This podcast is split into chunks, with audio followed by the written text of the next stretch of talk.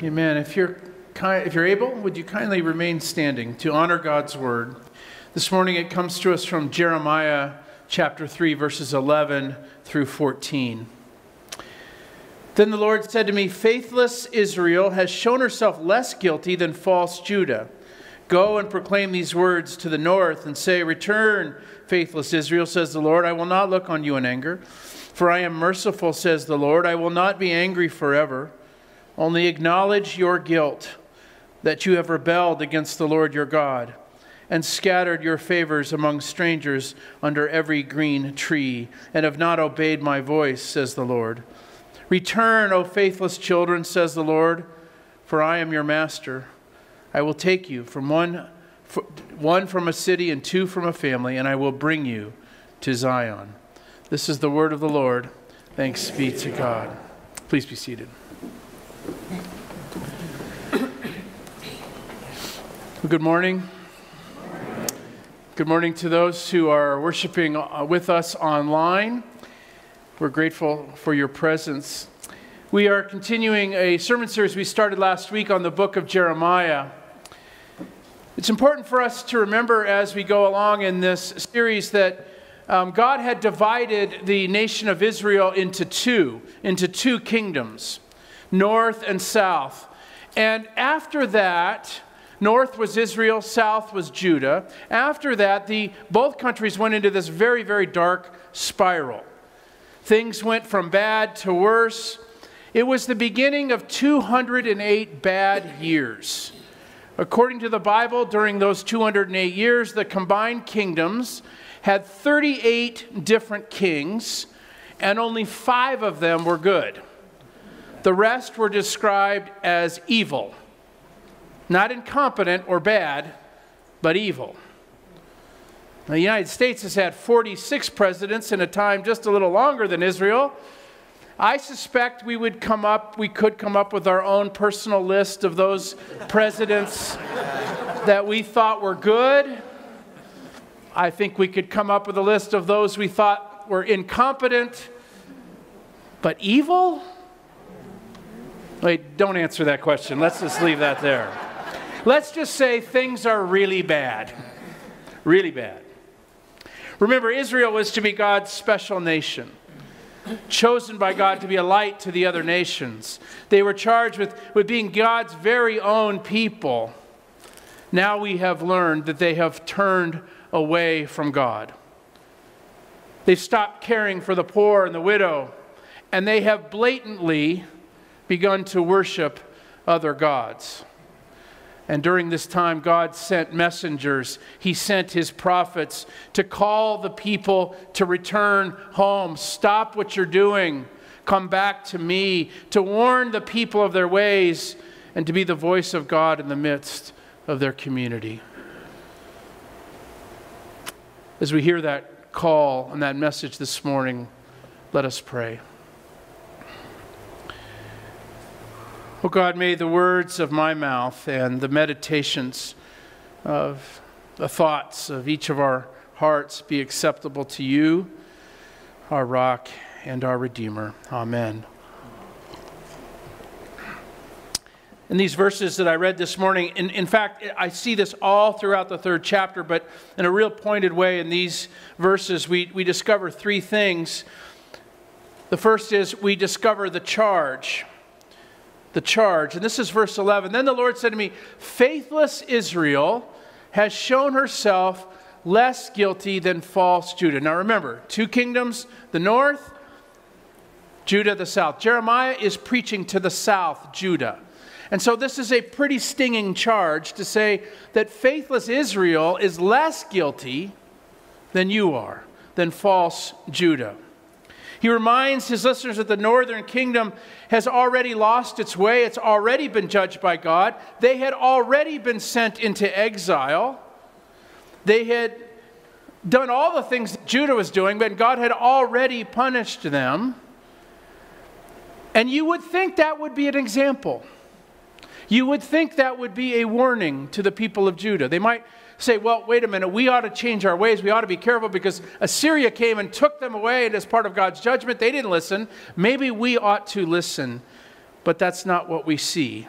In fact, they became even more emboldened in bad behavior and even more arrogant. Jeremiah says, faithless Israel is even actually better than you are. They can't seem to learn the most obvious lessons.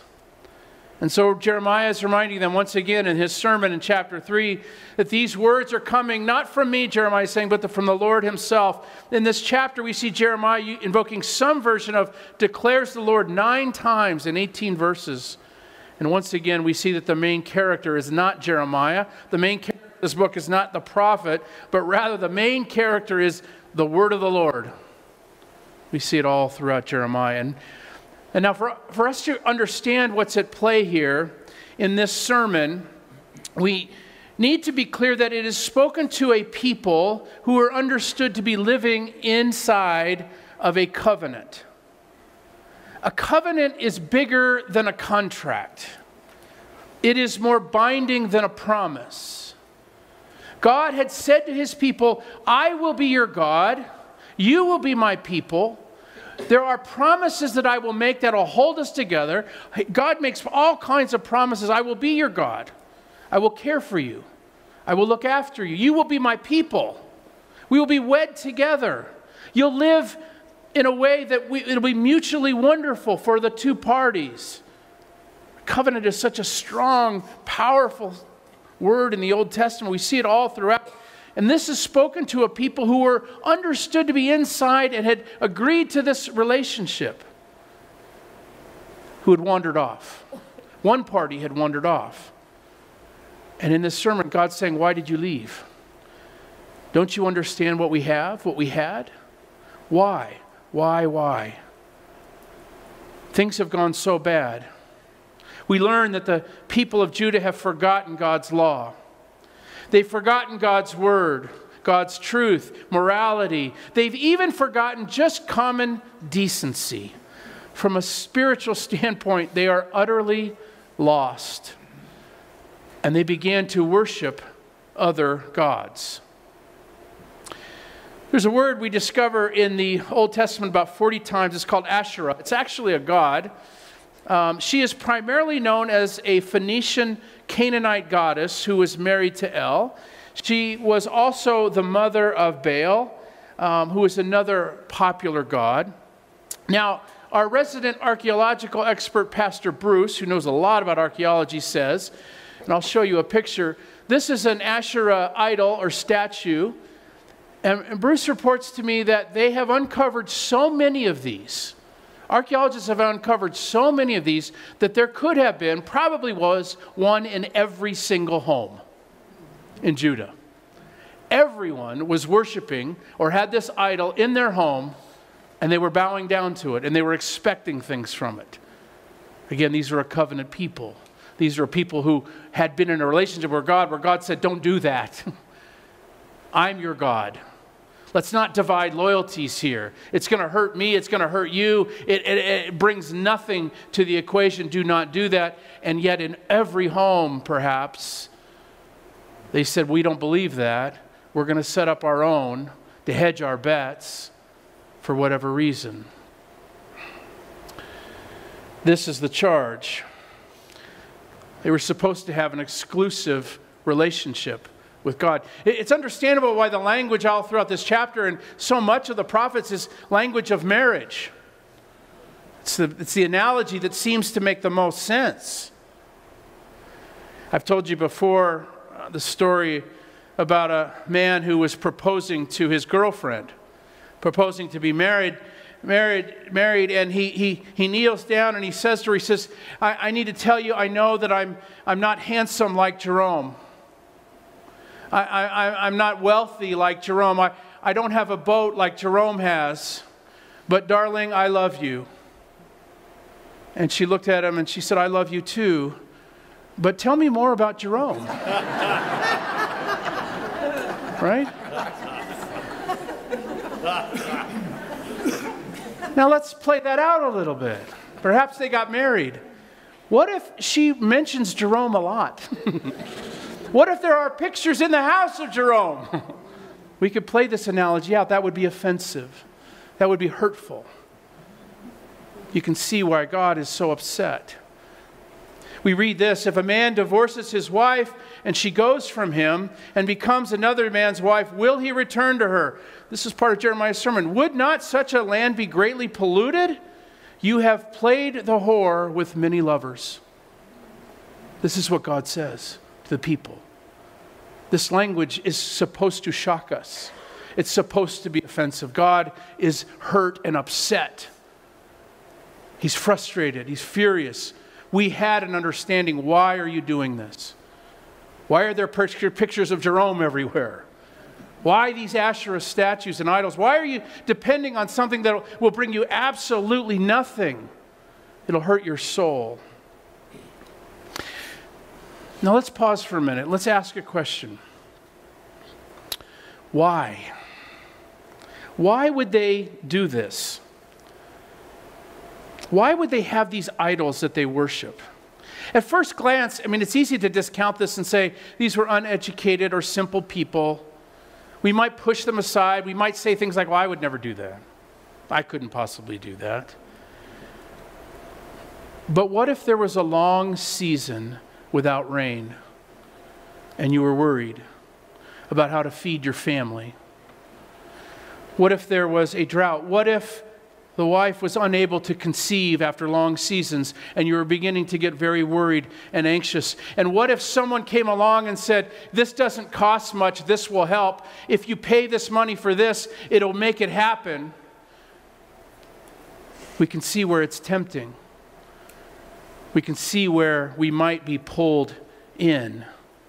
Trusting God is not always easy. Living inside of a covenant with God is not meant to be always easy. There could be seasons where I really need to trust in His promises, when I really need to rely on His good character and His good nature.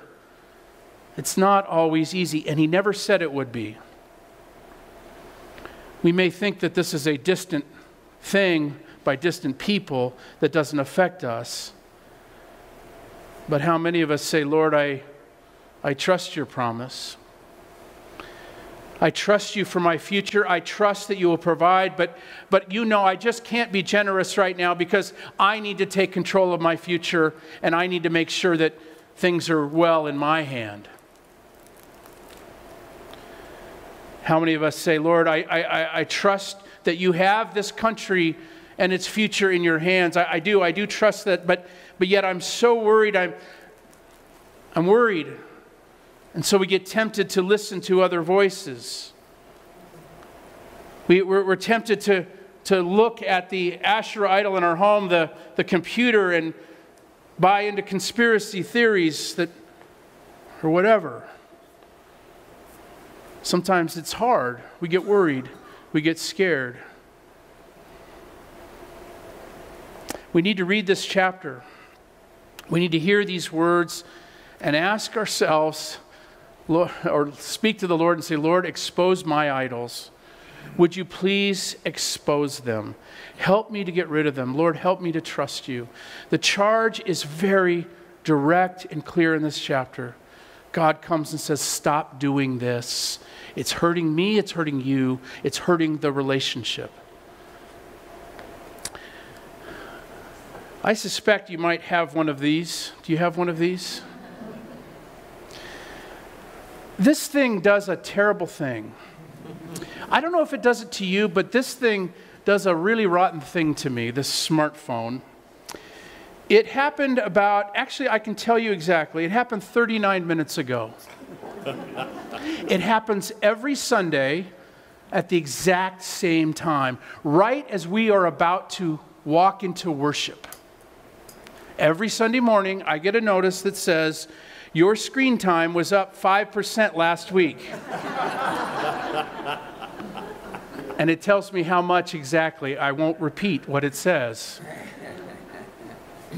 That's not fair. Why does it come on Sunday morning as I'm walking into worship?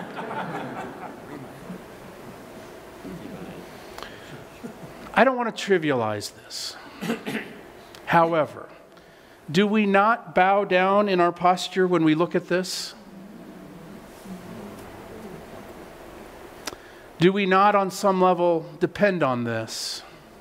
There's times when I wonder if God, through his prophets, is wanting to get my attention and come to me and say, What are you doing? Why are you spending so, time, so much time with this and so little time with me?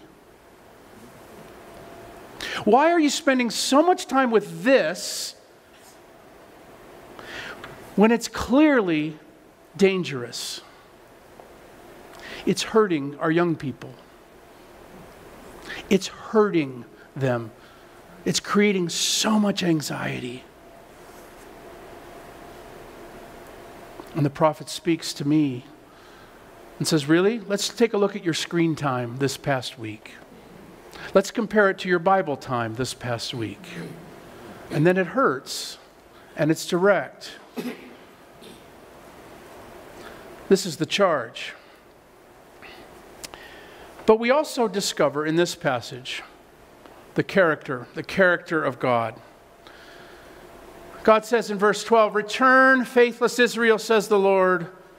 I will not look on you in anger, for I am merciful, says the Lord. Isn't that remarkable?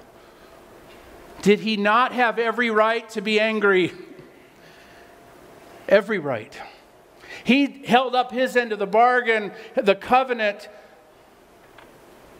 He levels the charge and then he says, But listen, you need to understand who I am.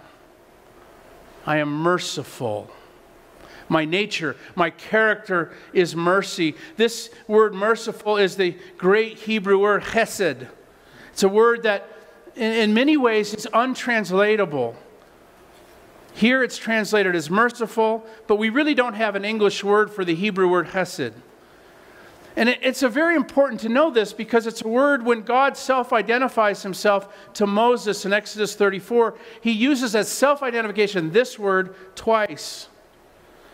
In 1535, Miles Coverdale was attempting to translate the Old Testament, and he had to invent a word to translate this word. It appears 250 times in the Old Testament. So he had to look at the context in which the word was used and understand how the word is used, and then choose a word to translate it. And he came up with the word loving kindness. And it also has this connotation of loyalty. Why is this important? Because when we look at the book of Jeremiah, we have an attempt to remind us and teach us what God is like, what his character, and what are we learning? we learn that God says, I am chesed, loving kindness, mercy, loyal. God is loving, and we see this. He even loves the people who have turned away from him. He even loves Judah when she runs away. But we're also discovering that God is holy, and he calls them from their evil ways and calls them to turn around and repent. You see, God is both loving, loving kindness, and merciful and loyal, but he's also holy. Sometimes people say, Well, I believe in a God who's loving all the time.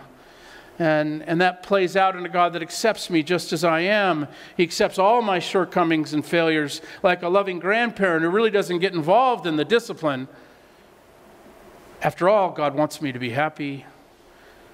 Well, they're not reading the book of Jeremiah. You can see a loving God, but we see how it looks we see the character of it. Some people swing toward the holiness of God and speak frequently about the need to get our lives in order and straightened out, speak a lot about God's wrath and God's judgment. And, maybe there's a ring of truth in that, but let's not walk far away from this word hesed. He's loyal, he sticks with us, calls us to holiness, calls us back into a relationship. His nature is mercy. It's kind, it's loyal, loving kindness. This is who God says He is. I mean, it's dramatic, and we're going to see this as we journey through Jeremiah. God gets so angry at the behavior of the people. He, he's frustrated, he's at the end, and then we get these words Do you not remember who I am? I'm kind.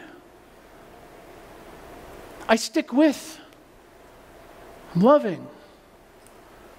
If we're going to be in covenant with God, if we're going to be God's people, we need to be clear on that.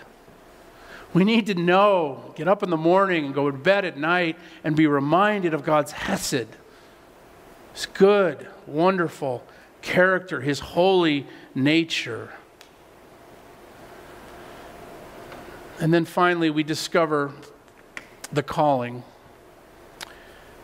Return, he says. Return, O faithless children, says the Lord, for I am your master. I will take you, one from a city, two from a family. I will bring you to Zion. Rich Villodas says this the story of the Bible in four phrases repeated throughout its pages are I love you, I am with you, don't be afraid, you can come home. God says, Would you please come home? Come home. The biblical word for this is repent. Now, repentance is more than feeling sorry for your sins. Repentance is admitting that you were wrong and thinking that you could manage and order your own life. It's acknowledging, Lord, I can't do this. I can't manage my life on my own. I go stray. I go get lost. I end up buying Asherah idols. I end up spending my time doing this and this and this. I can't do this. Lord, help me follow you. It's admitting that we need to return to God and begin living under his authority and his guidance. You remember Martin Luther was so frustrated with the Catholic Church and for good reason. He, they had become so corrupt, they had moved away from God and they were doing all kinds of terrible things, the church in the 1500s. And Luther finally got so exasperated, he went to the cathedral at Wittenberg and he, he nailed on the door 95 theses, 95 complaints against the church. You know what the very first thesis is? The very first, at the very top of that list, Luther said, he said this all of life is repentance. Really? I thought all of life was supposed to be happy or joy filled or all of life was supposed to be experienced. No. Luther said, that's it. You and I were created in our life to be people who say, Lord, I'm so, so sorry. Please help me return.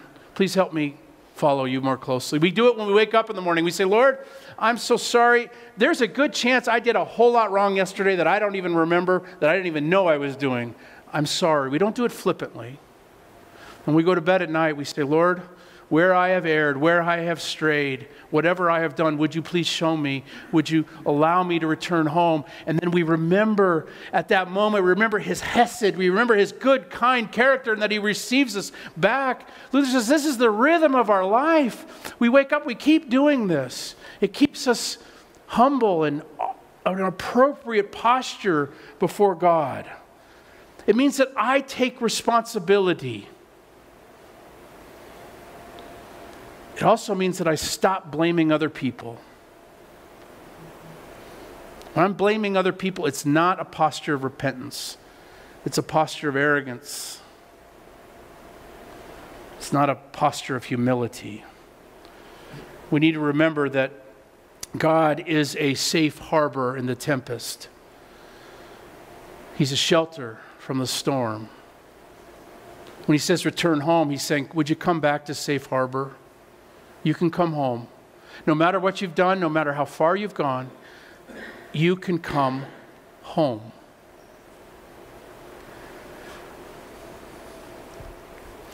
Maria and her daughter Christina lived in a poor neighborhood on the outskirts of a Brazilian village. Maria's husband had died when Christina was an infant and she never remarried. Times were tough, but at last Christina was old enough to get a job and old enough to help out. Christina spoke about going to the big city. She dreamed of trading her dusty neighborhood for the exciting avenues of city life, and just the thought of that horrified her mother, who knew exactly what Christina would have to do for a living, and that's why her heart broke. That's why, why she couldn't believe it when she awoke one morning to find her daughter's bed empty, knowing where her daughter was headed, she quickly threw some clothes in a bag, gathered up all her money, ran out of the house, and on her way to the bus stop, she entered a drugstore and got one last thing. She got pictures, photos. She sat in the photograph booth, closed the curtain, spent all the time she could making pictures of herself. And with her purse full of, of a small black and white photos, she boarded the ne- next bus to Rio de Janeiro. Maria knew that Christina had no way of earning money. She also knew that her daughter was too stubborn to give up. When pride meets hunger, a human being will do things that were before unthinkable. Knowing this, Maria began her search bars, hotels, nightclubs, any place with a reputation for streetwalkers or prostitutes. She went to all of them, and at each place she left her picture, her little black and white photo, taped to a bathroom mirror, tacked to a hotel bulletin board or phone booth. And on the back of each picture, she wrote a note. And then her money ran out, the pictures ran out, and Maria went home. A few weeks later, young Christina descended the hotel stairs. Her young face was tired. Her dreams had become a nightmare. But as she reached the bottom of the stairs, her eyes noticed a familiar face. She looked again, and there on the lobby mirror was a small picture of her mother. And her eyes burned, her throat tightened. She walked across the room and she removed the small photo. Written on the back was a compelling invitation. Whatever you've done, whatever you've become, it doesn't matter. Please come home. And she did.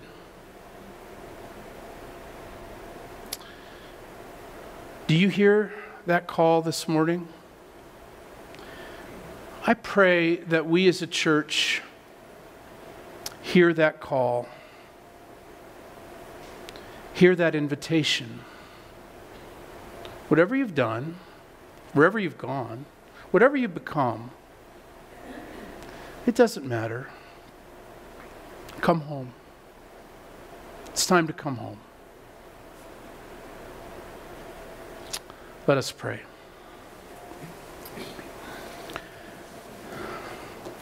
Father, it is sometimes difficult to read these words of Jeremiah in his sermon, the words that you gave him and to understand that these words are for us, that your holiness calls us to a new way of living, to understand that we are the ones who get lost so fast and so quick. But help us to hear this invitation to receive your forgiveness, to return back to be the people that you've called us to be.